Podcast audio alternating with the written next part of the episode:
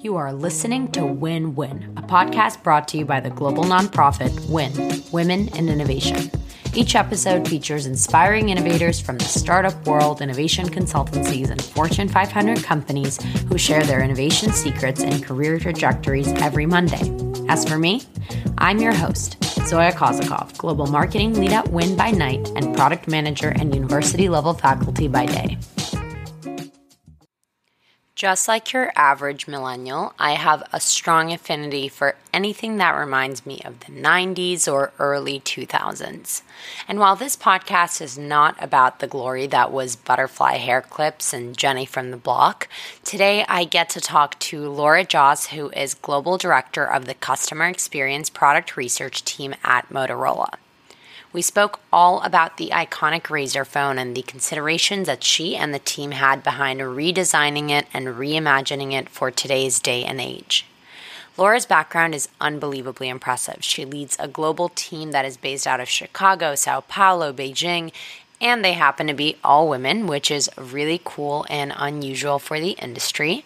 During Laura's time at Motorola, she has helped launch numerous smartphone innovations, including the Motorola Razr, Moto Mods, and other pain point solving software innovations. We also talk about Laura's PhD and how she really weaves in research into innovation on all levels and at all aspects of the company. I also found today's conversation really relevant to the times as we consider what it means to design technology that is both commercially successful and also positively contributes to the user's well being. Laura is a large advocate of mental health and well being, and we speak about that too. So, lots of takeaways, and I hope you learn as much as I did. Hi, Laura. Welcome to the Win Win podcast. Hi, nice to meet you. So, so excited to have you. I can't wait to dive in about all of the innovation happening at Motorola. I mean, there's so much to discuss, but you are global director of research there and have been for 11 years, which as a millennial, I mean, I am highly impressed. So, I guess just to kick it off, I'd love to know what brought you to Motorola and what would you say made you stay? Yeah, great question. Good kickoff. Um, so, I actually started my career in more of an academic setting. I was doing research in judgment and decision making, and then did my PhD in cognitive neuroscience. So, focusing on things like how language is processed in the right side of your brain. Uh, nothing that you would think would be associated with Motorola. But during my PhD, an internship became available during one of the summers at Motorola, and I had never heard of design research ergonomics, human factors, like none of that was on my radar. But my advisor had asked me, was I interested in potentially trying, you know, something in more of an industry setting for an internship over the summer? I thought, why not give it a try? I applied for the internship. I got it. And then once I was done with my PhD, I ended up joining Motorola. And so I've been there ever since. Um, and that was back in 2010. In terms of what's made me stay, the tech industry changes so quickly and so much that it always feels like there's something new that we're working on. There's always a new challenge. Um, we've gone, you know, from being focused on North America to focusing globally. And so I've also gotten opportunities to learn about different cultures or how different groups of people live and use technology. And so there's always some new challenge that keeps me interested and keeps me staying with Motorola. As you started at Motorola, have you felt like you've really been able to apply that PhD background that you have? Or do you feel like, you know, it was something that you did for the love of it and now you've left it behind? I get that question a lot actually because it is very different background. There are some things obviously that got left behind. I'm not anymore looking at how language is processed on the right side of your brain or, or trying to understand how people judge portion sizes, for example. But, mm. you know, research is is research that you still need methodology you still need to know how to do a rigorous study and control for variables. And so even though i might not be doing the exact same type of research as i was doing um, i do still use a lot of those skills and a lot of what i've learned. Um, in addition you know a lot of my work in my my academic background was in behavior and in observing behavior and measuring behavior and that's something really important to do when you're working with consumers too is knowing you know not just what are people saying but what are maybe some of the unarticulated things that they're totally. experiencing doing like that that becomes a part of it too and so there's this whole set of skills that I don't think you would think would come over that do going from academic to, to more industry type research. And we'll definitely talk all about your all female team, or so rumor tells me. But when you are looking to build out your team now, is there a particular background that you look for, or are you open to kind of all walks of life? We're definitely open to all walks of life. I think, you know, one of the things that I think makes our team really unique is that not I don't think there's any two people that have the same exact degree because mm-hmm. there's a lot of different degrees that apply to a research position, you know, within design or product research. So we've had anthropologists, we've had people who have hybrid degrees in engineering and design, Very psychologists, cool. like all sorts of different degrees. Yeah, no, super, super interesting. So I think going back to when you came into Motorola, you came in 2010, and 2010 was actually the year of the iPhone 4. And I recently read some released emails from Steve Jobs that spoke about the iPhone Nano, which was actually a product that was supposed to launch that year and obviously never made it. So, curious about what was happening at Motorola in 2010, and was the Razr the first project that you took on there? No, definitely not. The Razr wasn't the first project I took on. You know, when I first started, I was more focused on software experience research. So I was doing more, we were looking at things like how do we make your phone smarter for you? So mm. doing that balance of, you know, not being creepy, not making it seem like, you know, we're invading your privacy, but also something as simple as knowing that you're home and we should connect your phone to your Wi-Fi for you. Things that happen mm. today that no one would even think about being weird back then. Totally. That was still fairly new. So right. it was more of those types of, of projects at the very beginning. And so, being at the company for 11 plus years, what did your trajectory internally look like? And how did you go about getting promoted into this, you know, incredible role? Yeah. So I started doing software research, like I mentioned, and in that case, you're working with a smaller team on a very specific thing. And then as I went along in years, you know, it's just more about expanding exposure, expanding the breadth of projects instead of the depth. So going from doing one thing in depth to taking on more and more responsibility until I was doing more leading our hardware research. So, you know, not just one phone, but across all of our phones, all the hardware research and, and kind of climbing up that way where you just take on more and more and get more exposure, meet more people, you know, really push for research to to have a seat at the table at higher and higher levels so that that insight is helping to drive what we consider to be our innovations. Yeah, and it's such an interesting balance to strike, especially because I obviously research is a key part of any company, especially, you know, technology and innovation, whether it's a brand or a product or anything else. But oftentimes I've seen companies look at it as what I would refer to as kind of like the pre phase in a product development. How do you ensure that your work is agile and sticking with the product development process before, during, and after it? That's something that we always think about, talk about, figure out how to improve upon because there's research that you can do at pretty much any stage of product development uh, before it's even an idea to it's shipped and we want to make sure we got everything right or find opportunities to improve next time around. Um, a lot of it is having really tight relationships and collaborations with the product team. So mm. we very much work very hard not to be seen as a service, but as an integral part of the team. So if you have an engineer and a designer in the room, room, you should be also looking to have a researcher in the room because it's not just if you come to me with a research question, it's probably already too late to do the research. It probably was a need a month and a half ago. If we're in those meetings, we can catch that, we can make research plans, and we can do that research to line up nicely with the product cycle. Um, and so, really, it's it's timing, it's collaboration, it's knowing who you need to be clued into so that you catch those things and can do things timely, especially with how fast the mobile industry moves. It's so so fast these days. Mm-hmm. Mm-hmm.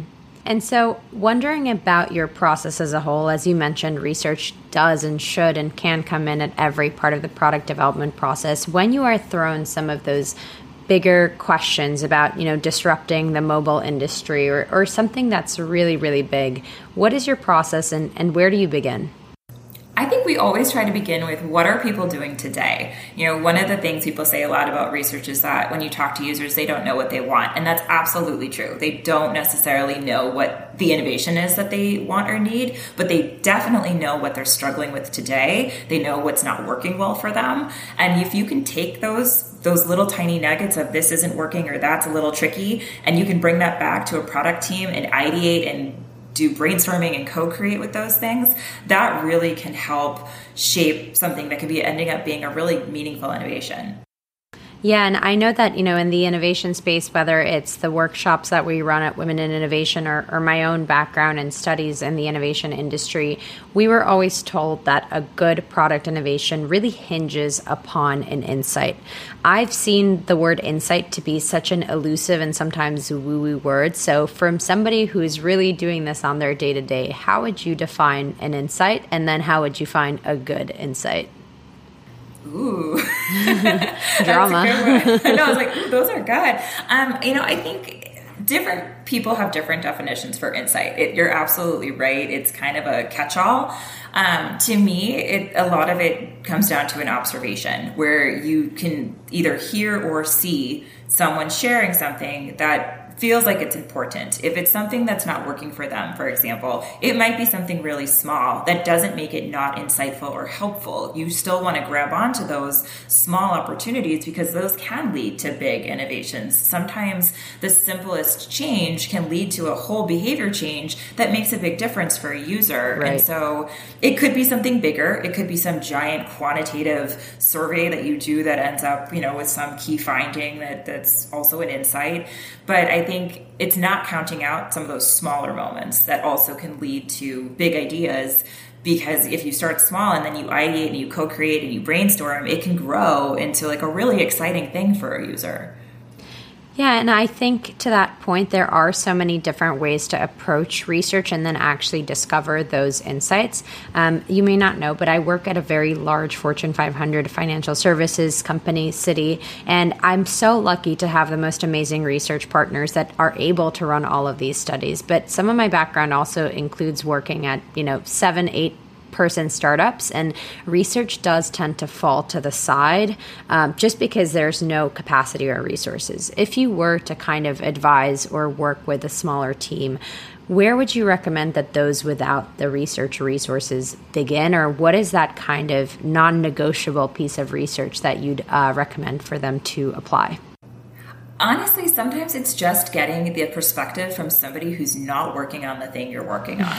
we used to do uh, trainings for teams that we called Research for Everyone when we were limited in research resources. You know, we can't be on every project, but there are skills that anyone can have, even if it's just knowing how to ask an unbiased question to get mm. some feedback on what you're working on. It's not necessarily rigorous research, but it's still allowing you to get some feedback from someone who isn't looking at this thing day in and day out and knows the technical details or knows all the detailed background pieces that could make them be a little bit biased and maybe not as able to understand how a normal everyday person who's never seen this might understand it. And so even just taking a step back, taking a prototype, it could even be paper, it could be a wireframe, it could be a drawing, out to someone separate from the project and having them look at it and walk you through what they see, mm. that alone can be very powerful and really helpful, even if you don't have the resources for full blown research. And of course, you come from the world of academia, so I'm sure you know all the million design research methodologies and, and things. But how do you feel about people kind of combining a few or creating their own design research methodology? Do you see merit in there or do you say kind of stick stick to the basics? No, there's totally merit in that. For me, it's not about the method as much as it is about the question. So, what is it you're trying to learn? What is it you are trying to inform? And from there, if you have a solid research question, the method will likely follow. Now, there are opportunities to get creative. You might want to make it be a little bit more engaging for the user. So, you know, for example, we've done research where it could have been a survey. Instead, we made it a game where we mm. brought users in and had them play a, like a game That's based on game cool. theory where they have to like allocate resources and things like that in a limited resource environment. You know, those types of methods are not necessarily a design research method. It's something I pulled in from judgment and decision making, but you can always come up with new ways to answer the question. It's really, do you have a solid question? And then, along with the quality of the question, are there any KPIs or kind of measurements of success that you think are really fundamental to research? Because I also think that the other side of it is like the curse of knowledge or just having way too much information or too much data. Yeah, I think sometimes people want to use research as just a checklist item. Like, look at it, we did it, people said they liked it, and that's right. not good enough. Like, that's not going to help you. Your product is not going to be successful because someone with no cost involved said, yeah, that seems cool. Um, so it definitely, it is important to make sure that you know, not only that the question is solid, but that also there's commitment from the stakeholders to do something with the findings. So, a question I always like to ask is what do you plan to do if this research turns out X or in the unanticipated Y. So we're mm. hoping it turns out well, but if it's a problem, do we have time to make changes? Will we make something different happen with the product? If the answer to all of that is no, even if you have a really solid question, but the data won't be used, it's not a good study to run. Yeah, and and I think it's it's really important to bring that kind of realistic approach to it because kind of like you already mentioned first of all there are things that people could say but then they mean something else but also just just the fact that the research needs to actually be applicable. So I think getting into more of your industry, Motorola and Razr specifically, you know, what have you learned about the Razr throughout the last 10 years that you've worked on the product and what's really surprised you about working on the product?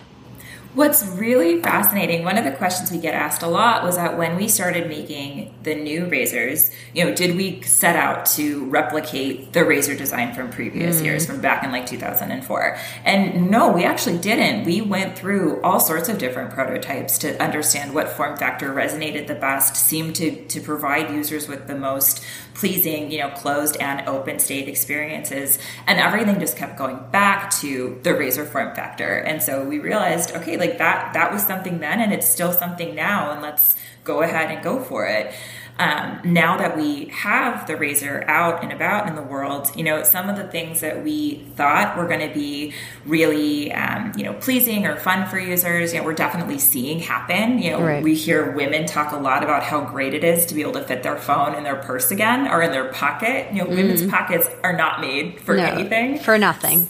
nothing at all. And so to be able to fit your phone in your pocket is this like big, exciting experience for women or like your small clutch purse. You don't have to like like now bring a bigger bag out just because you want to have your phone with you. You actually can have a smaller bag again. So, mm-hmm. you know, mm-hmm. for women, there's some really big wins with the Razr I mean, men too. We heard a bicyclist talking about how he could fit it in his um, front jersey pocket while going on his like 50 mile bike rides. And mm-hmm. so, you know, it's it's insights like that that are really interesting for us to hear. Um, you know, they're hypotheses we had, but to see them play out in real life is really exciting. And then I think going back to kind of the question I asked you earlier, but applying it to the Razr, I mean, the, the competition is obviously so crazy. I feel like every company is releasing a credit card and some sort of device, uh, whether that's a phone or, or anything else. But I guess I'm curious when you started reinventing and re envisioning the Razr, were you kind of trying to solve for the problems that perhaps other companies or other phones didn't solve for? Or what was the approach? Do you just go for the white space innovation? Really, I think it was more about figuring out, you know, what is it that users really want and need? Um, and that's where we really landed on, you know, there's this duality where people want a very big screen, and we hear it over and over again. And when they're given a choice between a small one and a big one, they take the big one, but they take the big one and they talk about how hard it is to handle and how hard it is to carry mm-hmm. around. And when you're not using it, it's just, it's starting to get in the way.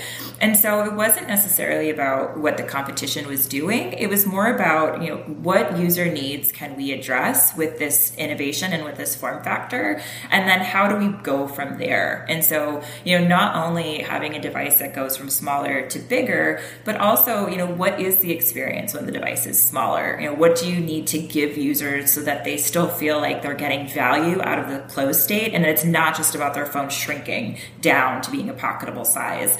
And that's where like our quick view display comes into play. You know, it's a small screen on the front of the device. It allows you to see what the phone is trying to tell you. You can do quick interactions on the front without having to open it. And so it's usable in both the closed and open state. It solves this pocketability challenge that we've been seeing in the industry for a while. You know, there's a lot of user needs along the way that we were able to kind of check off by doing the form factor we were doing and, you know, let the competition do what they're doing because we know we're on the right path with addressing these things we're hearing directly from our consumers. Yeah, and I think in what you mentioned, there are some of these um, elements of returning to basics, if you will. Like I think about the Razr that I had in probably like 2005 or 2006, and you know I loved using it and it had its set of features. And same thing with kind of like the Nokia. I used to play Snake on it, and and now having this phone that does you know all these different features, I feel like me and a lot of my peers actually are looking to kind of disconnect, disable, and go back to to basics are you seeing in your industry this trend of people wanting to kind of disconnect while still being connected in other ways? Absolutely. It's one of the things we hear about a lot. You know, technology is available at your fingertips every second of the day. Right. And on one hand, it, that's a huge benefit. But on the other hand, it creates this stress of always being connected. And we hear people talking about how they want a better phone life balance. But mm. in the moment, it's really hard to do that because, you know, you go to check an email, you see a badge on your social media icon, you open it, you're scrolling, 20, 30 minutes have gone by, and you're so annoyed at yourself, but you didn't realize it at the time. You were just lost in your phone. Mm-hmm. And so we do hear this need from people to want to figure out ways to kind of improve upon that or reduce the amount of time that they're lost in their phone. Again, for example, with Razr, the quick view display, we're hearing people telling us when we interview them, you know, how has owning the Razr changed the way you use your phone? And they say, I find myself going into the phone less because I have this the quick view display. It lets me see what I need to see. And just that small pause, just that tiny little like brief pause where you're looking at your phone and deciding do I want to open it or not is right. helping people kind of just use their phone a little bit less, but they don't feel like they're giving up anything. And that's a pretty big thing for for trying to get at this whole phone life balance issue that we're hearing people talking about. And we always hear about mindfulness, right? Mindfulness in so many forms, but in that moment specifically, unless you have that pause, oftentimes mindfulness is is not top of mind. So, as somebody who's been doing the research around this, who's been designing products and experiences that help people perhaps embed this mindfulness into their lives, how would you say one should strive to have a healthy relationship with their smartphone? Definitely. That's that's something I think that is becoming more and more a topic of conversation. Um, you know, one thing that you can do is really just practice being more mindful and more intentional. So when you go to reach for your phone, ask yourself, like, what am I doing with my phone right now? I wanted to go check an email. Okay, I'm gonna go check that email now. I'm gonna put the phone down. But you can also do things like set a timer. So I know I wanna go scroll through social media, but I don't wanna get lost. I'm gonna set a timer on my phone so that I, when that timer goes off, I'm putting the phone down. Or if you know you're at a point in time where you just don't want to be distracted, flip your phone over so you're not seeing the display light up if you have an incoming notification, or use do not disturb mode and just shut your phone off for, you know, 30 minutes to an hour so that you can focus. I think to start, it's going to require some actual effort because we've just become so ingrained in just habitually going to our phone and right. it's going to require a little bit of a step back and awareness to, to shift it a little bit a lot of what you're discussing are such specific behaviors that you know you can only really figure out by doing that research and really being aware of not just the market space and, and what people are thinking about but the specific users using your product. So i guess i wonder about the composition of your team because oftentimes we've seen that products are made and the end consumer is not the person that's represented on the team and so the product is you know because of the bias is is just not made for them so you do have an all female team. So I'd love to hear more about that and how that came about. Yeah, um, I'm super proud of my all female team. I think it's really cool. It's really great. They're all really talented. You know, it, it did just kind of happen to come about. Research in particular does tend to have more females than males in it, just when you look at the numbers. So that has something to do with it. My team's located in different countries. So I've had some team members in Brazil, team members in China, team members here. And so not only do we get this amazing all female team, but we also get a lot of different perspectives from different countries, different mm. cultures, and that's really great too. Um, so that then when we're doing our product research, you know, we're not just hearing from one subset of people, we're hearing from right. people all over the place, and and that's a really rich source of data for us. Yeah, and you mentioned that uh, research is an industry which does tend to have a lot more women. I mean, I talk to women all the time on this podcast, and so often I hear, "Oh, I'm in this male-dominated industry." So it's actually really it, it's really refreshing to hear that research is not a male-dominated industry. Um, why do you think that is?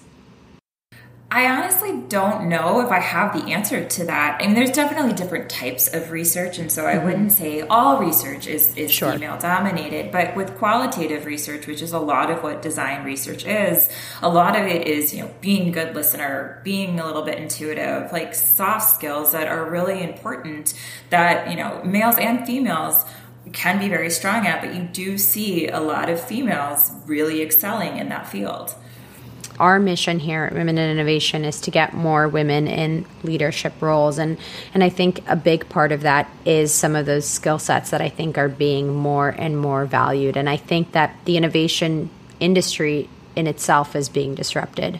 You are definitely in an industry that's been disrupted over and over again. So, outside of some of the conversation that we've had already today, what would you say are some of the trends that you're seeing in terms of disruption in your industry? You know, the tech industry is constantly changing. It's one of those things that tomorrow something completely new could come along that just flips everything on its head. Um, you know, so right now, just looking to see, you know, not just what's the hardware look like, but what are some of the different software offerings that you're seeing across mm-hmm. tech? Now, how do different devices work together? I think, especially with the pandemic, with people having to rely on technology more to stay connected, to be able to see each other and hear each other, you know, there's a lot of, of of interesting things being talked about and people are trying to figure out how do you make that human connection feel more human when you can't be in the same room together anymore. Right. And i think that that's going to be a really interesting thing to continue to watch yeah, and I guess specifically as it relates to research, I think we are now all communicating in these little boxes on the internet. So I'm curious how that's affected your work as a researcher, as well as the types of insights that you're able or unable to evoke out of this 2D world. Yeah, I mean, when the pandemic first started and everything shut down, that was definitely a big conversation that my team and I had, which was, you know, how do we continue to gather these insights? We don't want things to slow down. We know we need to keep moving forward, but we have a very real challenge because the work we do is usually face to face interviews where you can see people as well as hear people, give them stimuli to touch and feel. And so, you know, what are we going to do? Mm-hmm. Um, we are very lucky that we have a great 3D printing team at wow. Motorola. And so we were able to print 3D models of some of the new devices we were exploring and form factors we were looking at.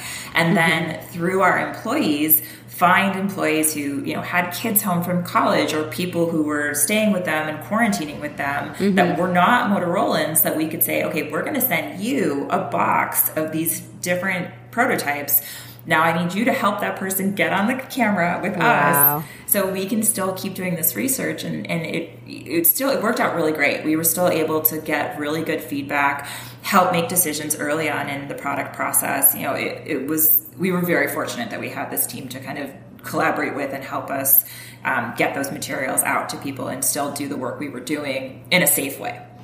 And I'm sure it must be exciting to have, hopefully, new opportunities to be in person with somebody.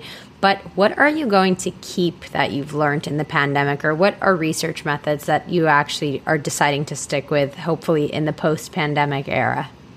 A lot of the remote software testing tools are really great out there. There's a lot out there that I wasn't as familiar with because mm-hmm. we didn't have the need. Once the need came up, finding things that would allow us to do A B testing or mm-hmm. send out prototypes, you know, things that we wouldn't have maybe thought about previously, it allows us to reach more people. So even if we don't have a researcher, let's say in the UK, we have these remote testing tools that we can still reach out to someone in the UK. So it allows us to get a broader set of data across more countries and more places. Um, and that's something I'll definitely carry forward even when we can get back to being face to face. Yeah, it's just a whole new world of opportunities, which is so exciting. Laura, thank you so much. I've enjoyed picking your brain for the last 30 minutes or so. It's been really amazing. But before I do let you go, I'd love to ask you an innovator question. And that is where do you see yourself and your industry one month from now, one year from now, and 10 years from now? So, as far as myself goes, I never set those kinds of plans because I would have never ended up here had I done that. I would have said no to the Motorola internship. I wouldn't have taken the position. So, I try as much as possible just to stay really open to seeing, you know, how things change, how things shift, what opportunities come, and how we can take advantage of those. And in the tech industry, I think again, it's so quick, it changes so rapidly, and it changes in response to what's going on in the world around us. So, for example, if you would ask me three years ago, do you think you'll be designing products that should hopefully help in a pandemic world? I would say, what are you talking about? no. Right. Um, and so I think, you know, it's, it's, watching those opportunities, responding to what's going on in the world, and continuing throughout all of that to stay clued into what normal people are experiencing and where there's opportunities to keep improving those experiences so that it mm-hmm. serves them the best that it can. So that innovation is meaningful and not just innovation for innovation's sake. I love that. Well, thank you so, so much for joining me today, Laura. No problem. Thank you so much for having me.